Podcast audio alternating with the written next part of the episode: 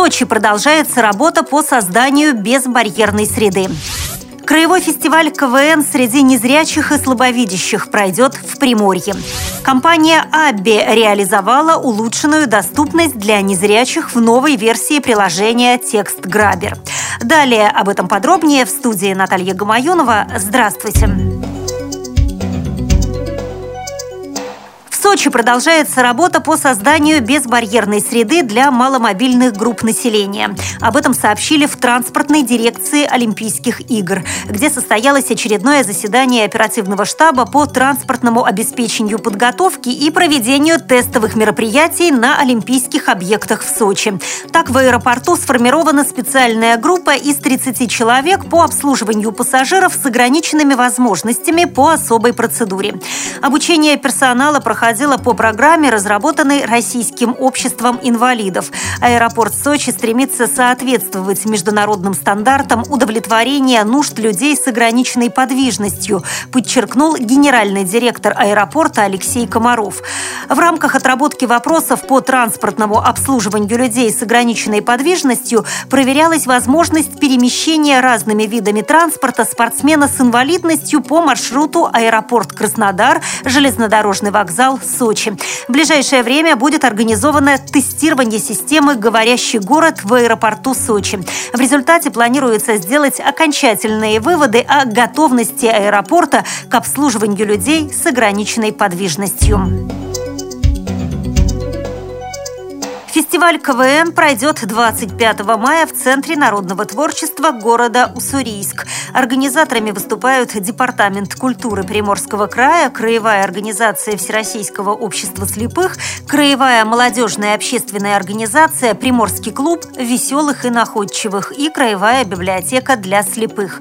Цель – воспитание активной творческой личности посредством участия в популярном жанре любительского искусства игре КВН среди незрячей и слабовидящей молодежи Приморского края.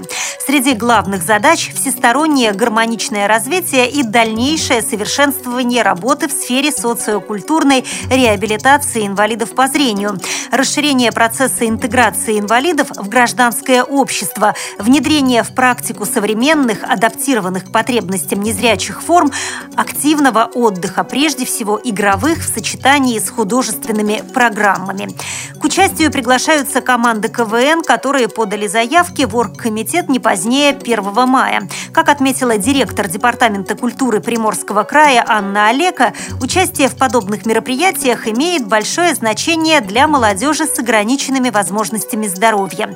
На основе опыта других регионов мы пришли к выводу, что такая форма работы, как проведение проведение игр КВН способствует становлению личности, обучению работы в команде и адаптации к социокультурной среде.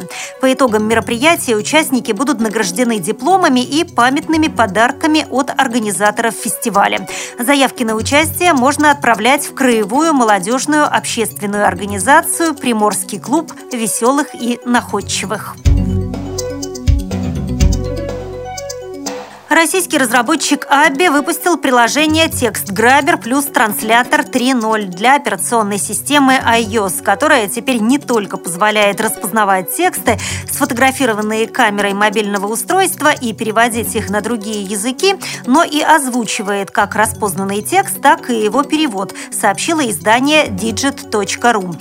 По информации пресс-службы Abby, новая версия приложения может озвучивать распознанный и переведенный текст более чем на 30 языках, что делает ее полезной для людей с нарушением зрения.